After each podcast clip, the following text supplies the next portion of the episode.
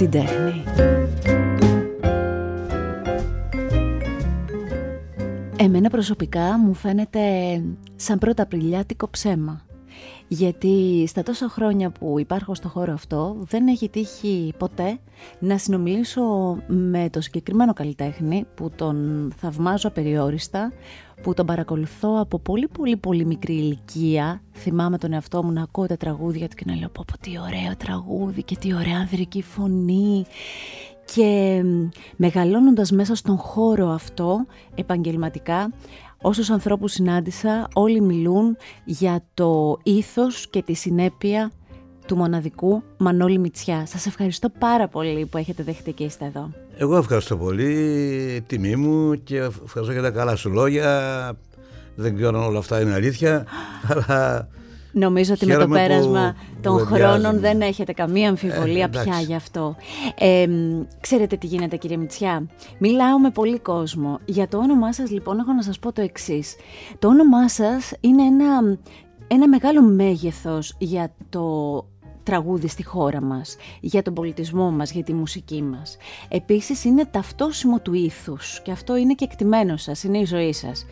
Οι άνθρωποι της μουσικής λένε ότι είσαστε από τους πλέον καλοκουρδισμένους με τα εκπληκτικά γυρίσματα που είναι θέμα να τα συζητάνε και να τα μαθαίνουν όλοι και όλοι τέλος πάντων συμφωνούμε ότι ακολουθείτε μία πορεία καλλιτεχνική με φοβερή συνέπεια. Αυτά είναι κοινός τόπος. Να σας τα πω ένα-ένα. Ε, έκανα τη δουλειά αυτή του τραγουδιστή με μοναδικό σκοπό να εκφραστώ ο ίδιος σαν άνθρωπο. Σαν άνθρωπος. Από μικρό παιδί τραγουδούσα στο χωριό μου. Από μικρό παιδί έψαλνα στην εκκλησία του χωριού μου ε, και πάντα αναζητούσα το καλύτερο. Πήγαινα, πήγα σε χοροδίες, έκανα καντάδες ο μικρός εκεί με παρέες, Λοιπόν, και όταν αποφάσισα να γίνω τραγουδιστής, ε, λέω θα πάω να τραγουδήσω δοκιμαστικά, αν βασικά αρέσω. Και πού πήγα, πήγα στο Μίκη Θοδωράκη να με ακούσει. Πήγα λοιπόν στο Βραχάτι το 1968, περικυκλωμένος ο Μίκης, γύρω γύρω στο σπίτι του. Πήγα να με ακούσει για να μου δώσει, να μου πει αν αξίζω ή δεν αξίζω. Γιατί αν μου έλεγε δεν κάνεις, θα έφαγα, θα έκανα άλλη δουλειά. Αλήθεια θα το κάνατε αυτό, αν σας έλεγε ο Μίκης Στοδωράκη. Ναι, μα ήθελα, ε, σαν σκοπό είχα να σπουδάσω, δεν είχα λοιπόν. Αλλά όπως είπα στην αρχή, το τραγούδι ήταν για μένα η ζωή μου, η έκφρασή μου, τα πάντα όλα. Λοιπόν και πήγα λοιπόν στο Βραχάτι μαζί με τη φίλη μου την Ελένη Ροδά και τη Ρέαν την Κομιώτη. Μας ακούει, με ακούει ιδιαίτερος και μου δίνει, λέει, αξίζει να πας τώρα στο Παρίσι. Λέω τι να κάνω, να πάω να βρεις εκεί το συγκρότημά μου την κυρία Φαραντούρη και τον Αντώνη τον Καλογιάννη και μου δίνει τέσσερα τραγούδια ο Μίκης. Τα τραγούδια του Ανδρέα τα ονομαζόμενα μετά. Λοιπόν να τα πω εγώ σε πρώτη εκτέλεση στο εξωτερικό. Βέβαια εγώ δεν είχα διαβατήριο τότε γιατί είχα κάτι προβλήματα με τη Χούντα. Λοιπόν και δεν πήγα. Αποτέλεσμα είναι το, το θέμα είναι ότι μου είπε το ok ο Μίκης αυτό ήθελα εγώ μου περάσατε αυτά όλα, ξέρετε τώρα είναι σαν να τα βλέπω και σε εικόνες. Διάβαζα για σας πάρα πολύ για να μπορέσω όλα αυτά που λέτε να τα καταλάβω. Εγώ θα σας πάω σε όλο αυτό που μου λέτε, σε αυτή την αφήγηση που έχει πολύ μεγάλη σημασία. Θα σας πάω λοιπόν στο ξεκίνημα, σε εκείνο το χωριό της Χαλκιδικής, όταν από ό,τι διάβαζα μαζεύατε τα καπνά και είχατε ναι. μία μανούλα η οποία είχε εξαιρετική φωνή. Πολύ. Πάρα πολύ καλά η μητέρα μου, πάρα πολύ. Άρα είναι αυτό που σας έβαλε στο τραγούδι; Έτσι έλεγε. Τραγουδούσαμε μαζί όλη την ημέρα στα καπνά, όπως είπες, ε, για να περάσει η ώρα μας, η, η, κούρασή μας, όλα αυτά, με τραγούδια δημοτικά της Μακεδονίας και με βυζαντινούς ύμνους. Έτσι πέρναγε η μέρα μας. Ε, αργότερα τα πήγα για σπουδές στη Θεσσαλονίκη και πήγα σε χοροδία τη λέση γραμμάτων και τεχνών Βορείου Ελλάδος, mm-hmm. σαν τενόρος. Εκεί πέρα λοιπόν ε, κάποια στιγμή μου είπαν να τραγουδήσω και σόλο. Λοιπόν, έγινε ο σωλήσα της χοροδίας με αποτέλεσμα το μικρόβιο σιγά σιγά να μεγαλώνει μέσα μου. Ναι. Ήταν διάφοροι ειδικοί από την Αθήνα, τραγουδιστές σε μια μποάτ που τραγουδούσα εκεί, όπως η Πόπη Αστεριάδη, θυμάμαι η Αλέκα Μαβίλη. 107. 107, ναι. Mm. Ο Γιώργος ο Ζωγράφος, Όλοι λοιπόν που με ακούσαν εκεί μέσα θέλουν να, με, να με πάρουν στην Αθήνα να συνεργαστώ μαζί τους. Δεν είπατε τη Σωτηρία Μπέλου όμως. Σωτηρία ήρθε μετά. Που ήθελε να σας πάρει. Ναι, σωτηρία, μαζί με, εκείνη με κατέβασε. Mm. Μετά. Η Σωτηρία λοιπόν ήρθε μετά και μου λέει. Ε, Έλα μαζί μου τώρα, θα πάμε στην Αθήνα να τραγουδήσουμε μαζί. έτσι, επιτακτικά η Σωτηρία. Και έτσι κατέβηκα στην Αθήνα, αρχικά με τη Σωτηρία. Ναι. αυτή η πορεία, αυτή η πορεία λοιπόν τώρα, για να πηγαίνουμε μπροστά και πίσω ταυτόχρονα, αυτή η πορεία που είναι πάνω από 50 χρόνια. Πάνω, ναι. ε, κλεισμένα δηλαδή τα 50 και, τα, και γιορτασμένα, και γιορτασμένα και ωραία. Ε, τι μυρωδιές τι χρώματα, τι εικόνες, τι λέξεις από εκεί, από εκείνο το χωριό της Χαλκιδικής μέχρι σήμερα που πια είναι μια ολοκληρωμένη δική σας πορεία; Είναι ένα ταξίδι το οποίο δεν το φανταζόμουν ποτέ ότι θα γίνει, ούτε κατά διάνοια. Δεν φανταζόμουν ποτέ ότι εγώ θα γίνω τραγουδιστής και πάνω από όλα ότι θα έχω μια συνεργασία με τον Νίκο Γκάτσο, με τον Μάνο Χατζηδάκη και τον Μίκη Θοδωράκη. Ποτέ δεν φανταζόμουν αυτό, ούτε στα όνειρά μου. Και ευτυχώς που γνώρισα αυτούς τους ανθρώπους οι οποίοι για μένα υπήρξαν για τη ζωή μου ένας, ένας ε, που ό,τι και να κάνω σήμερα πια ε, μοιραίως σκέφτομαι πάντα την αντίδρασή τους ας πούμε τι θα, έκαναν, τι θα έλεγαν αυτοί αν έκανα εγώ αυτό το πράγμα, ας πούμε, πώς θα αντιδρούσαν εγώ. Διαφορετικές προσωπικότητες. Αναφέρατε ναι. τρεις ανθρώπους με διαφορετικά τελείως, χαρακτηριστικά. Ναι, τελείως, αλλά στον πολιτισμό είχαν όλοι όμως μια κοινή συνισταμένη. Και ειδικά ο Γκάτσος, ο οποίος ήταν ε, ε ένας άνθρωπος ε, λιγομίλητος, σοβαρός, ήξερε τα πάντα όλα. Δηλαδή σκεφτείτε ότι δεν ταξίδευσε στην Ελλάδα ποτέ δεν πήγαινε μόνο Τρίπολη, πήγαινε στο χωριό του και γίνονταν και ήξερε σε κάθε μέτρο τι παράγει η Ελλάδα, τι έχει από κάτω πούμε, η, γη, το υπέδαφος. Λοιπόν, αυτοί οι άνθρωποι, ο Μάνος με την ευφυΐα του και ο Μίκης βέβαια με το ταλέντο του τεράστιο, που είχα την τύχη, όχι μόνο να συνεργάζομαι δηλαδή, ειδικά με τον Κάτσο και με τον Χατζηδάκη, αλλά να γευματίζω μαζί τους μεσημέρια. Και αυτό γέμισε το κεφάλι μου με τα λόγια τους και με την ε, υπόσχεση μέσα μου ότι δεν θα παρεκτραπώ από αυτά τα οποία ήδη θέλω να Να τη λοιπόν η συνέπεια. Έτσι λοιπόν χτίστηκε, πολύ σωστά μου είπατε να σας εξηγήσω, μου λέτε, από πού προκύπτουν αυτά. Από αυτό Συμφωνώ, ε, προκύπτει. Αυτοί οι άνθρωποι, ναι. Αυτοί χαράξαν τη ζωή μου ε, και την οικογένειά μου και όλη μου την πορεία σαν άνθρωπο, σαν τραγουδιστή, ε, όλα, όλα και σε χρόνια, σε χρόνια τα οποία δεν ήταν πάντα εύκολα ε, λόγω συνθήκων, σε χρόνια που οι επιλογές έπρεπε να είναι συγκεκριμένες, αλλά και σε χρόνια που ήσασταν και άνθρωποι μέσα στον πολιτισμό, βουτυγμένοι μέσα στη σκέψη, δεν ήταν τίποτα ρηχό. Ήτανε... Όχι, ναι, συμφωνώ. Είχε ένα, ένα έρισμα, ένα βάρος, έτσι δεν είναι. Είχε ένα βάρος και πάνω απ' όλα το η, η, θεωρείται η μεγαλύτερη μας επιτυχία, το μεγαλύτερο μας σουξέ που λέμε, ναι. πώς θα κάνεις ωραία τραγούδια. Ναι. Όχι πώς θα κάνεις επιτυχία για να σε αναγνωρίσει ο κόσμος. Πώς θα πεις ωραία τραγούδια. Αυτό είναι το, η, η, μεγάλη μας ε, αγάπη, το μεγάλο μας ε, ζητό. Να πω ωραία τραγούδια. Πώς έγινε κύριε Μητσιά και είπατε τόσα πολλά πολύ ωραία τραγούδια. Τόσα πολλά πολύ ωραία ήταν μια εποχή όπως είπα που το τραγούδι το ελληνικό, το λαϊκό δηλαδή ήταν στην άνθησή του και στο ξεκίνημα μου βέβαια γνώρισα το Δήμα μουτσι πολύ μεγάλο συνθέτης και εκείνος με γνώρισε στον Κάτσο βέβαια ναι. και ο ένας με γνώρισε στον άλλον μέσα από, τη, από τις επαφές που είχαμε κάθε από μέρα. Από αυτές τις παρέες που δημιουργήθηκαν. Από ό,τι κατάλαβα στην πορεία μετά και ο Χατζηδάκης και ο Γκάτσος θέλανε τα τραγούδια τους να εκπροσωπούνται από τραγουδιστή α, ανάλογα με το περιεχόμενο ναι. Δηλαδή, δεν λέω ότι είμαι εγώ ο ιδανικό, αλλά δεν θα μπορούσαν ποτέ ας πούμε, να δώσουν τραγούδια σε έναν ε, τραγουδιστή λαϊκό. Μπορεί να έχει καλή, καλή, πολύ ωραία αλλά από το βράδυ να είναι στα πιάτα και στα, στις γαρδένες και ναι. αυτά τα πράγματα. Όπως μου είχε πει ο Χατζηδάκης μια φορά, ε, όταν ήταν στο Hollywood, είχε μάθει ότι όταν θέλουν να, να κάνουν την ταινία για τον Χριστό, ε, βρήκαν έναν ηθοποιό άγνωστο και του λέγανε κοίταξε θα παίξεις τον Χριστό Αλλά αυτή η ταινία και τίποτα άλλο. Ναι. Όχι μετά να παίξεις το ληστή, τον γκάξτερ, δεν γίνεται αυτό το πράγμα. Λοιπόν, και όντως Απόφαση ζωής. Απόφαση λοιπόν, ζωής.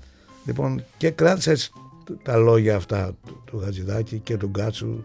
Βέβαια, ήταν τόσο ωραίες οι κουβέντες οι μεσημεριανές του Φλόκα αρχικά και στο Τζιμπί αργότερα που όταν Ο Γκάτσος και με το Φλόκα ήταν, ε, υπήρχε μεγάλη αγάπη και συνέπεια και εκεί, έτσι. Που ε, μετά από μια κουβέντα δύο ώρες, τρία ώρες, από ένα γεύμα ε, δεν μπορούσε μετά να πάει σε, σε άλλο κλίμα. Μα είχα διαβάσει κάπου για εσάς ότι είχατε προσπαθήσει κανένα δύο φορές και για βιοποριστικούς λόγους να βρεθείτε ναι. σε χώρους τέτοιους και το είναι σας δεν μπορούσε να λειτουργήσει εκεί. Οπότε το αφήνετε και προχωρήσατε. Τραγουδούσα και νόμιζα ότι από κάτω κάτσα και με κορόιδευε. Ναι. Σωστά. Ε, αναφέρατε το Δήμο Μούτσι. Ναι. Θα ήθελα πολύ να πείτε αυτή την ιστορία με την Ελευσίνα. Πότε βγήκε το τραγούδι. Αυτό ναι. το γράψατε το τραγούδι. Ελευσίνα. Αυτό; Καταρχήν την είχα δει πριν όταν ήμουν στη Θεσσαλονίκη σε μια ελληνική ταινία. Νομίζω λεγόταν Η Αρχόντισσα του Λιμανιού, κάτι τέτοιο mm-hmm. Και εκεί την Ελευσίνα την είπε με διαφορετικό τρόπο η Ελένη Ροδά. Εγώ πήγα, τότε έβλεπα τις ελληνικές ταινίες όλες γιατί γράφανε μουσική μεγάλη συνθέτες. Ο Μούτσι, ο Καλδάρα, θυμάμαι, ο Ξαρχάκος, ο Χατζηδάκης. Όλοι αυτοί λοιπόν. Και πήγα βασικά να ακούσω τη μουσική. Ένα τραγούδι και λόγια τίποτα άλλο. Δεν πήγαινα εδώ το, την υπόθεση του έργου. Λοιπόν και εκεί άκουσα την Ελευσίνα πρώτη φορά για την ταινία. Με διαφορετική έτσι λίγο παραποιημένη μουσική κάνει ο Δήμος την πρώτη φορά. Ε, ε, πού να ξέρω ότι μετά από δύο χρόνια θα... Κατέβηκα λοιπόν στην Αθήνα και πέρασα μια ακρόαση από την Κολούμπια με το Δήμο και είπα κάποια άλλα τραγούδια. Ναι. Και μετά ο Δήμος πρέπει να πούσει να πει ένα τραγούδι για μια ταινία. Ένας μάγκας στα σαλόνια. Λοιπόν και ήταν η Ελευσίνα. Ναι. Όταν την ηχογράφησε την Ελευσίνα ήταν νομίζω Σεπτέμβριος, Σεπτέμβριος, ναι. Ε, μετά από λίγες μέρες με πήρε ένα φαντάρο. Λέω πάει, χάθηκε λέει, η ευκαιρία τώρα. γιατί τότε ήταν, είχε μια τακτική η Κολούμπια, τον κάθε νέο τραγουδιστή που έβγαινε, να τον παρουσιάζει σε ένα χώρο μεγάλο κοσμικό. Τότε είχαν τα Βελινά σαν χώρο η Κολούμπια, με τον Πυθικότσι, με τη Μοσχολιού, με τον Κόκοτα και εκεί παρουσιάζουν τους νέους τραγουδιστές. Λοιπόν, αλλά μένα πήρα φαντάρο, λέω πάει εδώ. Πάει και αυτό, ε. Και μια μέρα ενώ γύρναγα από μια άσκηση στην Κόρθο και παρουσιαστή, ε, με τα πόδια στα έξι μίλια θυμάμαι μια περιοχή, γυρνάγαμε κουρασμένοι, λοιπόν μπαίνουμε στο στρατόπεδο και ακούω την Ελευσίνα να παίζει από τα μεγάφωνα του στρατοπέδου, ήταν η διαφημιστική εκπομπή της Κολούμπια με ένα νέο τραγουδιστή και λοιπά. Δεν το όνομά μου, έχουν δει φαντάρα εκεί, λέει εσύ είσαι αυτός, ξέρω εγώ. και αυτή ήταν η πρώτη φορά που το ακούσατε μετά ηχογραφημένο, έτσι. Ηχογραφημένο. Δηλαδή. Ε, ε, ναι, γιατί ναι. το. Και εκείνο που δεν ξεχάσω ποτέ είναι ότι ένα βράδυ είχα πάρει μια 48 ώρα άδεια από το, την Κόρινθο, ήρθα και μετά θα έπαιρνα το λεωφορείο νύχτα από την ε, Αγίου Κωνσταντίνο το πρακτορείο για την Κόρινθο για να πάω στην Κόρινθο. Λοιπόν. Αλλά περνώντας ε, από ένα περίπτωρο εκεί, ήθελα να πάρω τσιγάρα και αυτός ο περιπτώνα είχε το ραδιόφωνο και έπαιζε την Ελευσίνα και την ώρα. Λοιπόν, μόλις το ακούω, ντράπηκα, έφυγα. Για το κορίτσι μου που ήταν καμάρι στην Ελευσίνα μια φορά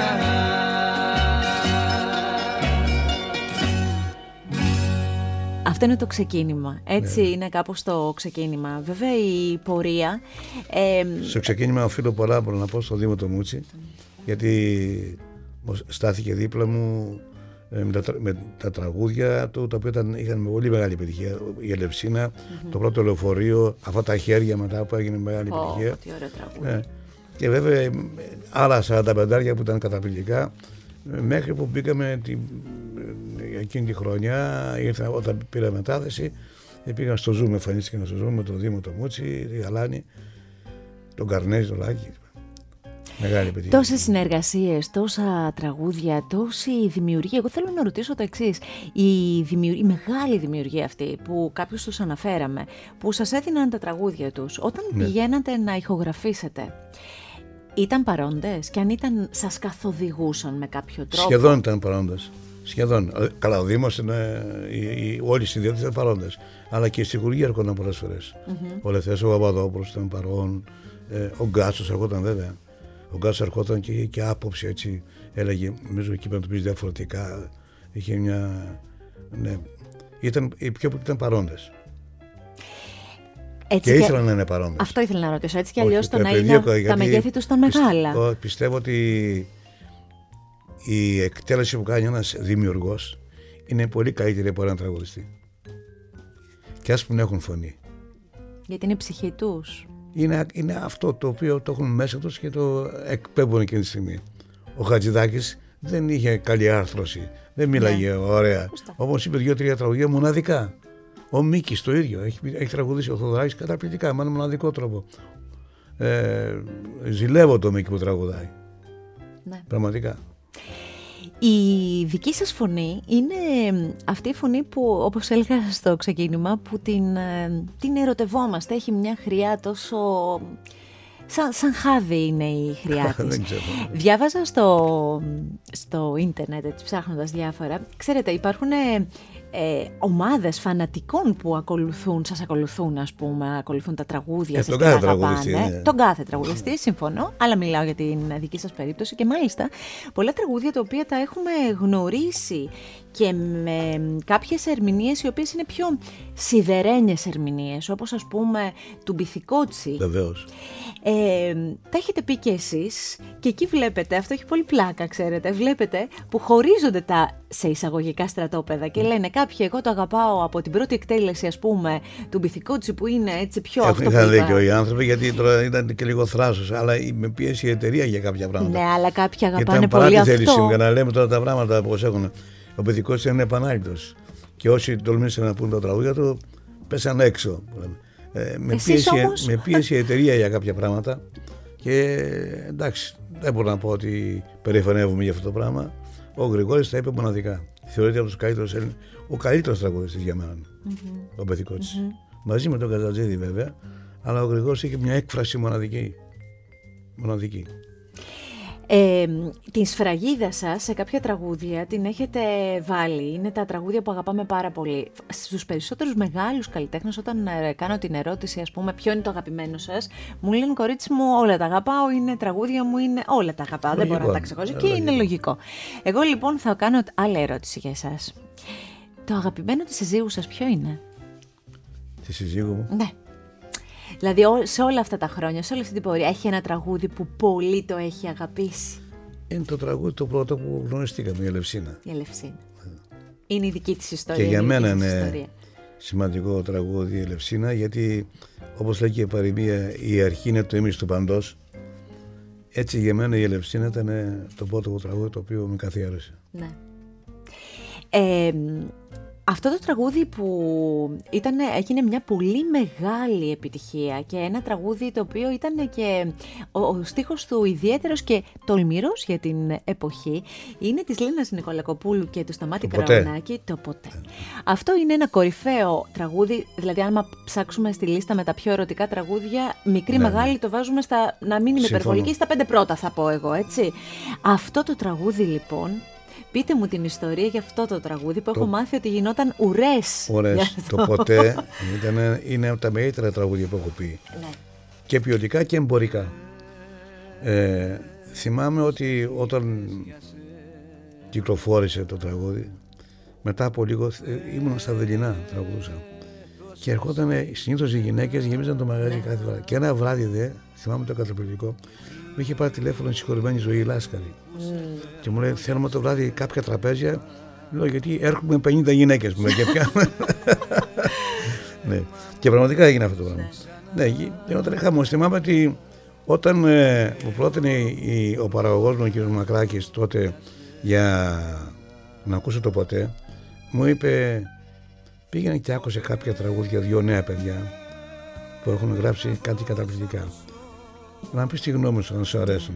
Εκείνος βέβαια ήταν φαν, του, του είχαν καταπληκτικά, αλλά ήθελα να δοκιμάσει ναι. εμένα. Λοιπόν, ε, πήγα στο σπίτι του Σταμάτη, ήταν και η Ελίνα εκεί, δύο νέα παιδιά, έτσι. Ο Σταμάτης όχι τόσο εύστραφος όσο είναι σήμερα. και μου λέει, μου παίζει το ποτέ. Μου παίζει το ποτέ, τρελάθηκα, τι είναι αυτό; Μου λέει, αυτό που σου είπε ο Μακάκη. Δεν μου το είπε, ε, λέω, τα ακούω τώρα πρώτη φορά. Ναι. Λοιπόν, λέω, δεν χρειάζεται να πει τίποτα άλλο. Αύριο να πάμε τώρα το ηχογραφήσουμε. Και έτσι ξεκίνησε η ιστορία. Μεγάλο τραγούδι, πολύ ωραίο τραγούδι. Πολύ ωραίο και η γνωριμία μου το σταμάτη που είναι επίσης ένα σημαντικό άτομο που γνώρισα στη ζωή μου και στην καριέρα μου. Mm-hmm, Μαζί με τη Λίνα.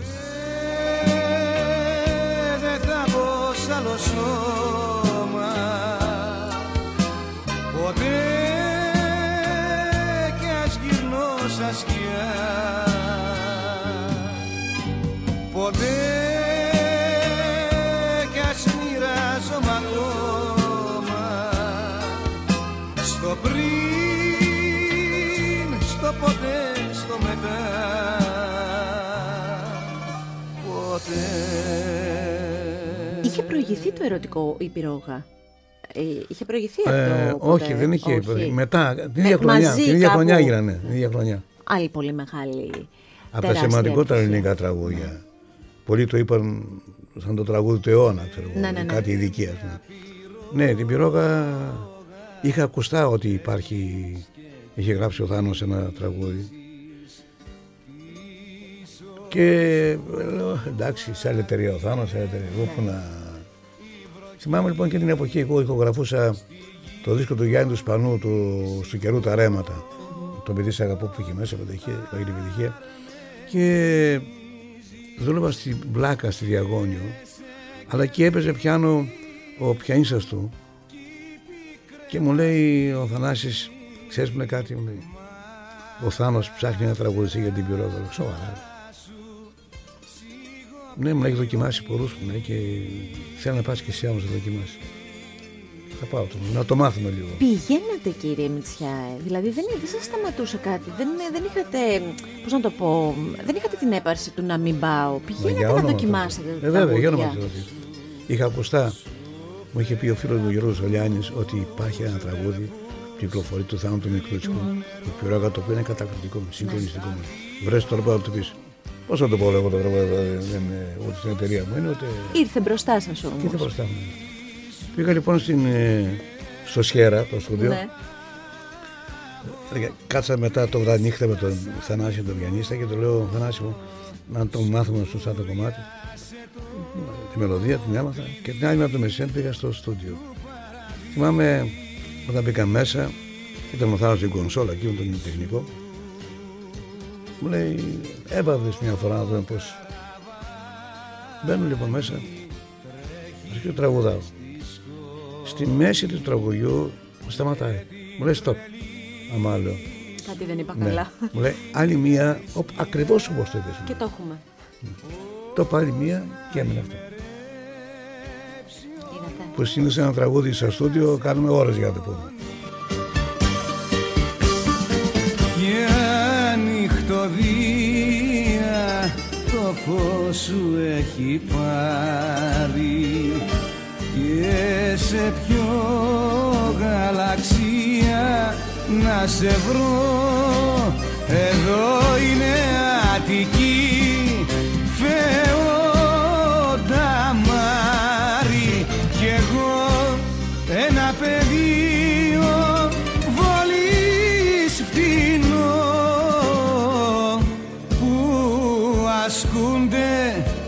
βρίζοντας ξένοι φαντάρι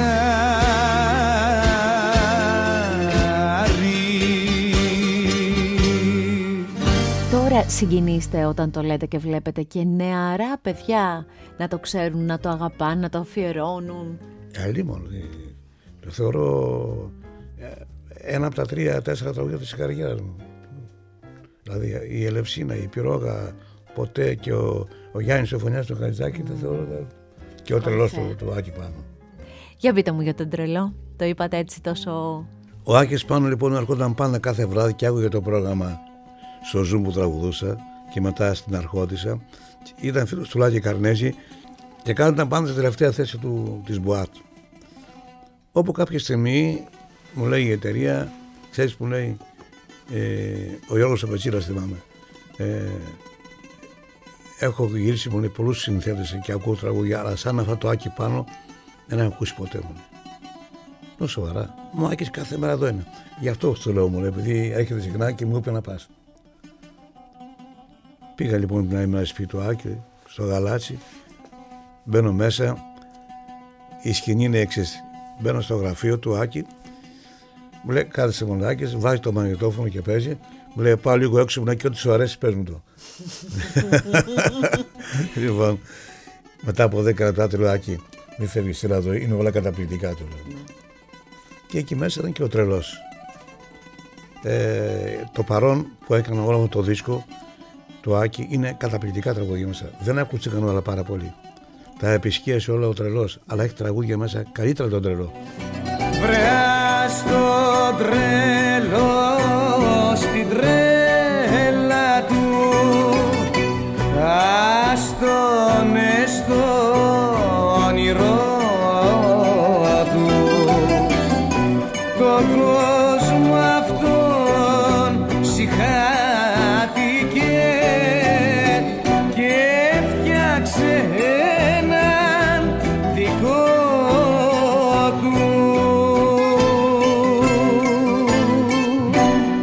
ακούσει κάπου που λέγατε ότι αγαπάω τα τραγούδια πολύ που τα έχετε αγαπήσει και είναι αυτά που έχουν βγει ας πούμε περισσότερο στην επιφάνεια αλλά αγαπάω πολύ και τα τραγούδια που... Η πίσω πλευρά του δίσκου, Ναι, η οποία είναι που καταπληκτικά ναι, τραγούδια. Πιο πίσω. Κάποτε θα κάνω μια βραδιά μόνο, ή μια συναυλία μόνο με τα τραγούδια αυτά. Ναι. Είναι- Τουλάχιστον να τα, να τα ευχαριστηθείτε, Ε, να ναι, τα ναι, πείτε. ναι, να ναι. τα... Είναι, είναι πάρα πολύ ωραία τραγούδια. Ξέρετε, πολλές φορές το σουξέ επισκιάζει τα άλλα τραγούδια. Δεν είναι ότι το σουξέ είναι και το καλύτερο. Ναι, ναι, καλά, αυτό ισχύει βεβαίως. Βέβαια, ο τρελός θεωρείται ένα τραγούδι καταπληκτικό και όπως μου είπε ο Άκης, μου λέει: Κοίταξε, μου λέει, αυτό είναι το πιο αναρχικό τραγούδι που βγάζει ποτέ. Αυτό το τραγούδι θα ξεχώριζε και στην μπροστινή και στην πίσω και Ναι, σε ναι, όποια παντού, πλευρά. παντού, Ε, το με λένε Γιώργο, πώς έφτασε σε εσάς; Εγώ το τραγούδισα το πρώτη εκτέλεση. Ναι.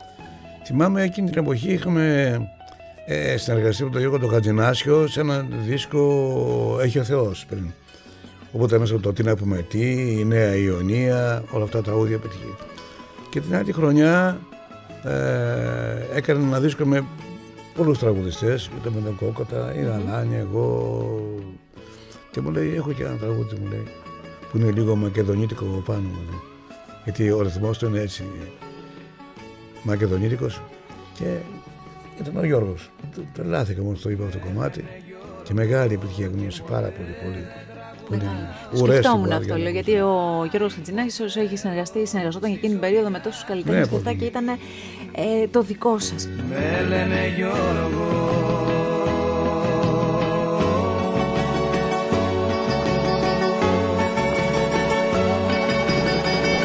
σημειώσει πάρα πολλά τραγούδια, γιατί εγώ αγαπάω πάρα πολύ τις ιστορίες πίσω από τα Ναι. τραγούδια. δηλαδή, νομίζω Ναι. ζω για αυτές. Είτε είναι- έχω να συνομιλήσω με στιχουργό, με συνθέτη, με Ναι, ναι, ερμηνευτή. ναι.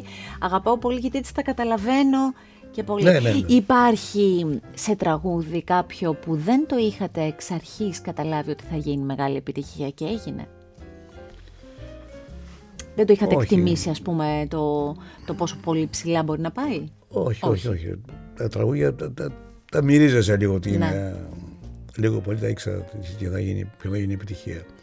Ε, εκείνο το οποίο δεν περίμενα θα είχαν πολύ επιτυχία που το άκουσα πρώτη φορά και καθιερώθηκε μετά μαζί μου ένα συνθέτης ο Μάριος Τόκας που έπαιζε πιάνο ένα μεσημέρι εκεί στην Κολούμπια στο στούντιο απ' έξω στα γραφεία ένα μικρό παιδί, νεαρό παιδί και πήγα εγώ στην εταιρεία για δική μου δουλειά και ακούω αυτό το τραγούδι. Το, το, το, ακούω τον, τον Μάριο να παίζει πιάνο. Το λέω, «Ε, τι τραγούδι είναι αυτά, το λέω, πού είσαι εσύ; Εγώ είμαι από την Κύπρο μου λέει και είμαι εδώ σπουδάζω μου λέει και έκανα τα τραγούδια αυτά. Το σοβαρά λέω. Και ποιος τραγουδάει; Λέει κανένας μου λέει. Γυρνάω μου λέει σε εταιρείες γιατί τα δέχονται σοβαρά το λέω. Λέω θα σε τα κάνω μαζί.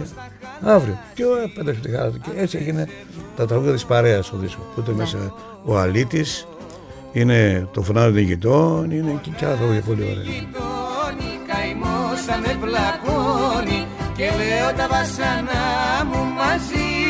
Τραγουδά γειτονιά μου. Φωνάζουν οι γειτόνι καημό όσα με πλακώνει και λέω τα βασανά μου μαζί. Τραγουδά γειτονιά μου Λοιπόν, σας ακούω τόση ώρα να μιλάτε και ξέρετε τι σκέφτομαι κύριε Μητσιά. Έχετε μια με αυτά, αυτά τα λεπτά τέλος πάντων για τα τραγούδια, για τις συνεργασίες. Πόσα μεγάλα ονόματα, πόση σημαντική δημιουργή. Δεν ξέρω αν στην σημερινή εποχή ένας ερμηνευτής, ένας καλός ερμηνευτής της νέας γενιάς ας πούμε, μπαίνει σε μια εταιρεία και ακούει έναν σε ναι. εισαγωγικά καινούριο Μάριο Τόκα να παίζει και μπαίνει μέσα για να συναντήσει ή θα μιλήσει στο τηλέφωνο με έναν αντίστοιχο ας μου επιτραπεί το μέγεθος σπίτι ή τέλος ναι, πάντων ναι. συνθέτη εκείνης της εποχής. Αναφέρεται 15 ονόματα που όλα μαζί είναι η ιστορία του ελληνικού τραγουδιού, χωρίς υπερβολή. Ναι, ναι. Σήμερα είναι αλλιώς. Δεν είναι αυτά τα μεγέθη. Γιατί δεν υπάρχουν εταιρείες. Είναι μεγάλο πρόβλημα αυτό το δεν υπάρχουν εταιρείες δύσκολο.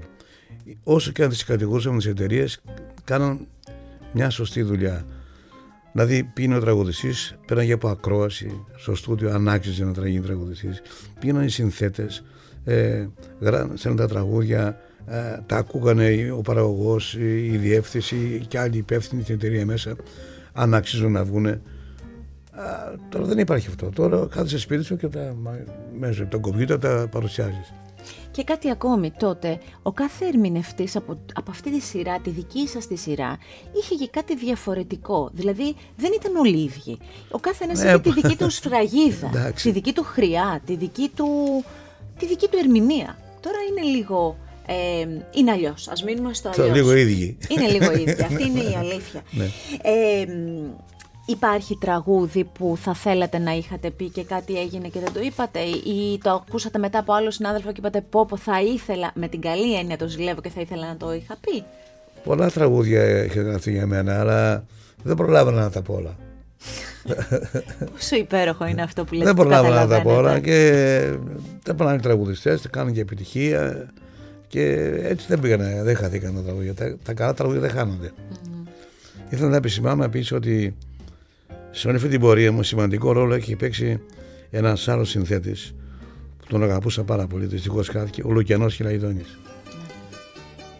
Με τον Λουκιανό πέραν της φιλίας, ε, τα τραγούδια τα οποία μου έδωσε ήταν από τα πιο αγαπημένα τραγούδια της, των Ελλήνων. Θυμάμαι ο πρώτος μας δίσκος «Η πόλη μας» στο θέατρο που πέφτει ε, με το μη χτυπάς, με το αγαπιόμαστε τα δυο, τη φωτογραφία, καλοκαίρι σαν θα έρθει, τραγούδια μεγάλες επιτυχίες. Θυμάμαι ότι με το αγαπιόμαστε τα δυο έπαιρνα κάθε μέρα εκατοντάδες για να πω χιλιάδες γράμματα από τον νεαρό κόσμο εκείνης της εποχής που πολλοί γράφανε εμείς το τραγούδι αυτό ερωτευτήκαμε, άλλοι παντρευτήκαμε, ελπίζω να είναι καλά μέχρι σήμερα οι άνθρωποι. Ε, και Θέλω να έτσι νιώθω μεγάλη ευγνωμοσύνη στο Λουκιάνο. Κοίτα να με θυμάσαι όσο μακριά μου φτάσαι Μια που καλά το ξέρεις αγαπώ Κοίτα να με θυμάσαι τη νύχτα που κοιμάσαι Μια που καλά το ξέρεις αγαπώ είναι από, αυτό, από αυτές τις απώλειες που δεν ξέρω τι έχει γίνει, μαζεμένα τις έχουμε έτσι τα τελευταία χρόνια και νομίζω προστίθεται μία μετά την άλλη και κάπως ναι. πονάνε πολύ. Η απώλεια του Λουκιανού είναι μεγάλη. Γιατί έγραψε τραγούδια μοναδικά, με ένα μοναδικό τρόπο, δικό του ήχο. Ε, ήταν, είναι ναι. ταινία, ναι. ναι. Ήταν, πολύ μεγάλος ο Λουκιανός. Ε, τι πρώτα να, να ρωτήσω. Ξέρετε τι άλλο θα ήθελα πολύ έτσι να, να φωτίσουμε. Είσαστε από... Είπατε προηγουμένως, ναι. να, να, να επισημάνω ποια τραγούδια γραφτήκαν για μένα και δεν τα είπα. Αυτά τα οποία. Ε, αυτό, αυτό με πονάει πολύ πολύ. Ήταν σημαντικός δίσκος. Ήταν ο Άγιος Φεβρουάριος. Ήταν ένας δίσκος που γράφτηκε για μένα. Ε, τον έζησα με το Δήμο το Μούτσι στο Zoom την πρώτη μας χρονιά, πώς το συνέθετε. Ε, το προβάρεσα, περίμενε, είχα την ατυχία να φύγει ο Δήμος από την Κολομπία, άλλαξε εταιρεία και με περίμενε τρία χρόνια. Παρακάλεσε την εταιρεία τότε να μου, να μου δανείσει, να με δανείσει στην Polygram. Δεν μου δώσανε δανεικό και τα είπε, τα είπε υπάραχα ο Μητροπάνος. Ναι αλλά είναι αυτό που, που έχει ε, ναι, μείνει. Ναι. Έτσι είναι. Σε μία πορεία δεν μπορεί να είναι. Όλα, κάτι... Όχι, βέβαια. Ναι. Και έτσι χτίζεται και η πορεία και πηγαίνουμε ε, πιο πέρα. Θέλω πολύ να μου πείτε πώς έχει γίνει, πώς έχει γίνει και είχατε ερμηνεύσει και έργα του ε, Γκαρθία Λόρκα. Ναι. Αυτό είναι. Ε, το θυμόμουν να σας πω την αλήθεια και το φρέσκαρα λίγο αυτές τις μέρες στη μνήμη μου ξανά. Και ήθελα να σας το ρωτήσω, να, να, να Αυτό το μάθω. Αυτό ήταν εκείνη την εποχή ε, ο Λεοντής είχε γράψει τα τραγούδια αυτά και αυτό τα γύρναγε σε εταιρείες νομίζω και δεν τα θέλαν, δεν τα παίρνουν οι εταιρείες. Όπου μια μέρα πάλι ο παραγωγός μου λέει, ξέρεις, μου λέει, άκουσα κάτι τραγούδια του Λεοντή. Θέλω να πάω να τα ακούσει, είναι λίγο περίεργα μου λέει. Ναι. Εάν σου αρέσουν, αύριο τα ηχογραφούμε. Πήγα λοιπόν στο σπίτι του Λεοντή, έμενε στην Αγία Παρασκευή, θυμάμαι τότε, ένα μεσημέρι, που παίζει τα δύο πρώτα τραγούδια του λέω τι ωραία τραγούδια αυτά βρέξω. Είναι για ένα θεατρικό έργο μου. Ναι. Και είναι 12 τραγούδια. Να τα γράψουμε αύριο. Σοβαρά μου λέει, αύριο τα γράφουμε τώρα. Έτσι έγινε. Έτσι έγινε. Ναι, ναι. Από τις πολύ ωραίες, έτσι, τα αστεράκια τα ωραία. Και η μετάφραση του Λευτέρου του Παπαδόπουλου είναι πάρα πολύ καλή. Πολύ, πολύ καλή. Ε, Έχω σημειώσει πολλές στιγμές από την ε, πορεία σας. Δεν ξέρω αν κάποια, κάτι έτσι είναι από, τα, από, από αυτή την πορεία τα πολύ αγαπημένα σας, ας πούμε, που δεν έχω αναφέρει. Για το Μίκη Θεοδωράκη θα το αφήσουμε και λίγο ακόμη, γιατί είναι και η αφορμή ε, που σας ε, συνάντησα για να πούμε κάτι πολύ ωραίο.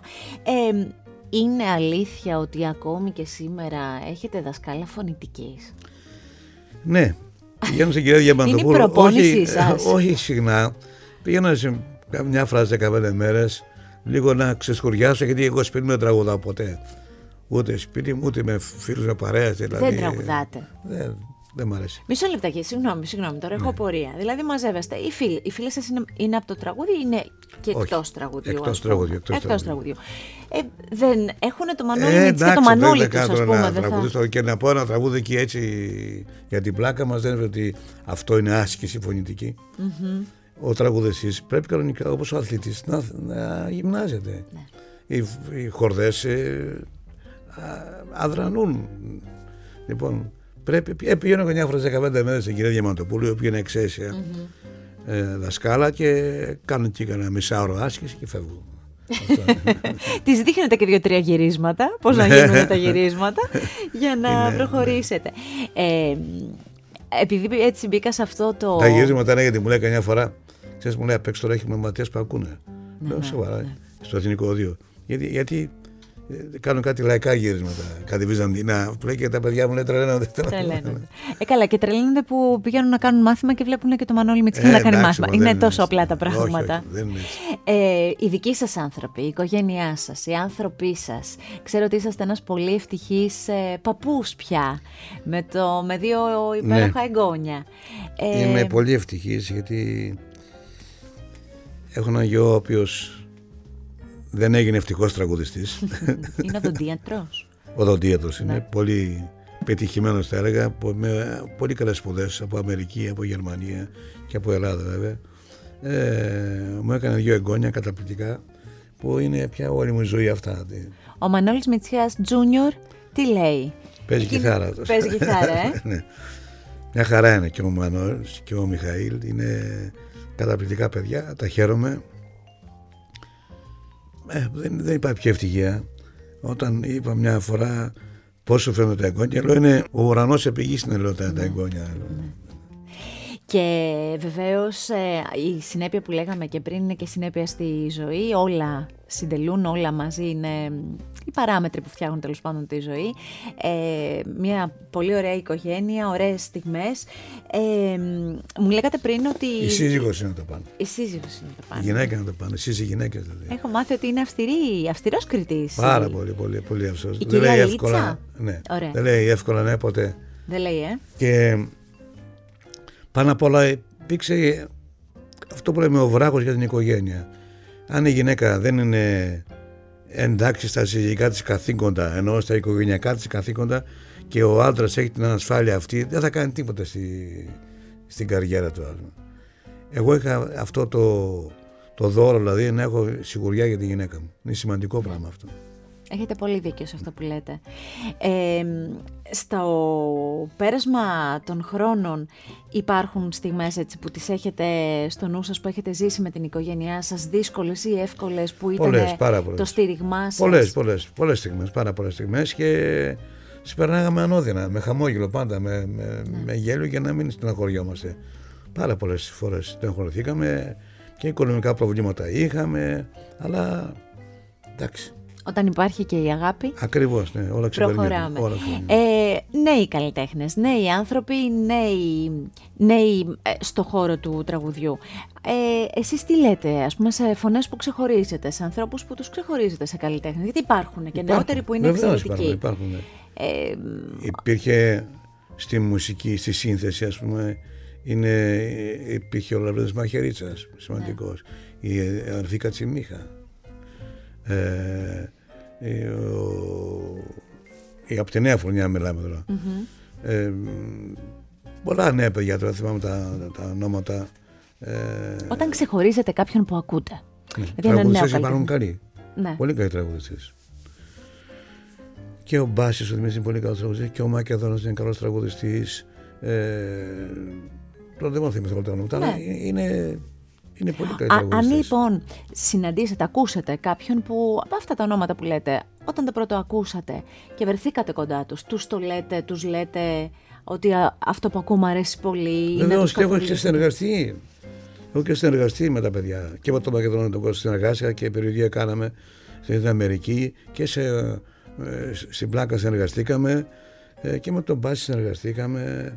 Ε, συνεργασία λοιπόν, τώρα που λέτε, εκτός από όλους αυτούς που έχετε συνεργαστεί, συνεργασία που είναι αυτές τις μέρες, συνεργασία με την Μαργαρίτα Ζορμπαλά, μια εξαιρετική φωνή. Πάρα πολύ. Γιατί εσάς τους δύο κάτι σας δένει και είναι ο Μίκης Θεοδωράκης που ε, τόσο πολύ έχουμε αναφερθεί και σε αυτόν, που είναι στην πορεία σας. Ε, αν θυμηθείς τον όνειρό μου και τέσσερα ρεστάλ, τα οποία φωτίζουν αυτό το έργο, φωτίζουν αυτά τα, τα, τα, δικά του πονήματα που σας τα εμπιστεύτηκε στο πέρασμα των χρόνων. Ε, για πείτε μου πώς προέκυψε αυτό στη χρονική στιγμή αυτή. Ε, καταρχήν θέλω να πω για το Μίκη ότι χρόνια ολόκληρα ήθελα να κάνω ένα αφιέρωμα στο Μίκη. Ήθελα να περάσει λίγο έτσι ο θάνατός ναι. του για να μην φανεί ότι καπηλευόμαστε και το θάνατο. Αλλά επειδή στο Μίκη οφείλω όπως είπα το παν. Αυτός που μου έδωσε το ok για να γίνω τραγουδιστής και όλα αυτά τα χρόνια έχω συνεργαστεί μαζί του άπειρες φορές σε συναυλίες ε, στην Ελλάδα αλλά και στο εξωτερικό. Ειδικά στην Αμερική έχω νιώσει τόσο περήφανος για το Μίκη που συγκινούμουν την ώρα της συναυλίας. Ε, παίξαμε στα μεγαλύτερα θέατρα του κόσμου. Lincoln Center, Carnegie Hall, Kennedy Center, θέατρα τα οποία δεν μπαίνει εύκολα έχετε, μέσα. Συγγνώμη, έχετε, ε, αυτό το, το διάβαζα, έχετε τραγουδήσει πραγματικά σε όλο τον πλανήτη ναι. και σε, το λέω το εννοώ, δηλαδή αν δείτε τους σταθμούς ε, περιοδιών και όχι μόνο, και σε φοβερά σημαντικούς χώρους. Ακριβώς, Όνειρο η χώρη αυτή είναι ε, απλησίατη για... Βέβαια. Λοιπόν, να είναι γεμάτα τα θέατρα αυτά μέσα με το Μίκη, να τραγουδούμε το άξιο εστί εγώ να τραγώ το άξιο και από κάτω ο κόσμος να κλαίει να κλαίει τη σημείο που συγκινούμασταν και εμείς επάνω. Ναι. Ε, και πάνω απ' όλα ένιωσα τόσο περήφανος για τον πατριωτισμό του Μίκη που έβγαινε και είπε είμαι Έλληνας ε, ε, ήταν το η εποχή που λέγανε για τη Μακεδονία τα διάφορα πράγματα οι Σκοπιανοί δεχόταν απειλές ο Μίκης και λέει δεν φοβάμαι κανέναν η Ελλάδα πάνω απ' όλα ναι. λοιπόν αυτό να το ακούσω τώρα μέσα σε 10.000 κόσμο στο Μόντρας σε γήπεδα μέσα ε, νιώθεις ένα δέος. Λοιπόν από το Μίκη νιώθω αυτό, νιώθω και η μεγάλη του αγκαλιά που είχε την ώρα που διεύθυνε ο Μίκης, νόμιζα ότι διεύθυνε όλο τον κόσμο. Αυτό το πράγμα είναι μοναδικό. Ε, έχω στιγμές μοναδικές όταν τραγουδούσαμε, όταν τραγουδούσα εγώ το άξιο το που να βρω την ψυχή μου, θυμάμαι υπήρχε ένας διάλογος με το Μίκη επάνω που μου απήγγειλε το ποίημα και την ώρα και τον τρόπο για να το την κάθε λέξη, το οποίο ο κόσμο δεν την έβλεπε από κάτω. Μόνο εγώ που τον είχα απέναντί μου. Λοιπόν, μοναδικά πράγματα που και επίσης το μεγάλο δώρο που μου έκανε όταν φεύγαμε από την Αμερική στο αεροδρόμιο και αν δεν θυμάμαι μου λέει να σου πω κάτι λέω τι μόλις πάμε τώρα κάτω θα κάνουμε ένα δίσκο λέω σοβαρά ναι μου λέει θα κάνουμε ένα δίσκο και ήρθαμε κάτω και κάναμε την πολιτεία γάμα. Λοιπόν ε, είναι πράγματα τα οποία δεν μπορεί να τα ξεχάσεις να τα λησμονήσεις με τίποτε. Και στιγμές άλλες του Μίκη προσωπικές του ας πούμε. Είχε το χάρισμα ο Μίκης. Αυτό που μου έκανε μεγάλη εντύπωση ήταν ο τρόπος συμπεριφοράς προς τον κόσμο. Είτε τον πλησίαζε ένας απλός εργάτης ας πούμε. είτε ένας πρόεδρος δημοκρατίας κάποιο κράτος ήταν η ίδια του συμπεριφορά η ευγένειά του ήταν ακριβώς η ίδια ναι. αυτό το είχα παρατηρήσει επανειλημμένος και μου έκανε μεγάλη εντύπωση και του λέω κύριε Μίκη Λέω χαίρομαι που συμπεριφέρεστε έτσι. Μα οι άνθρωποι είναι όλοι ίδιοι.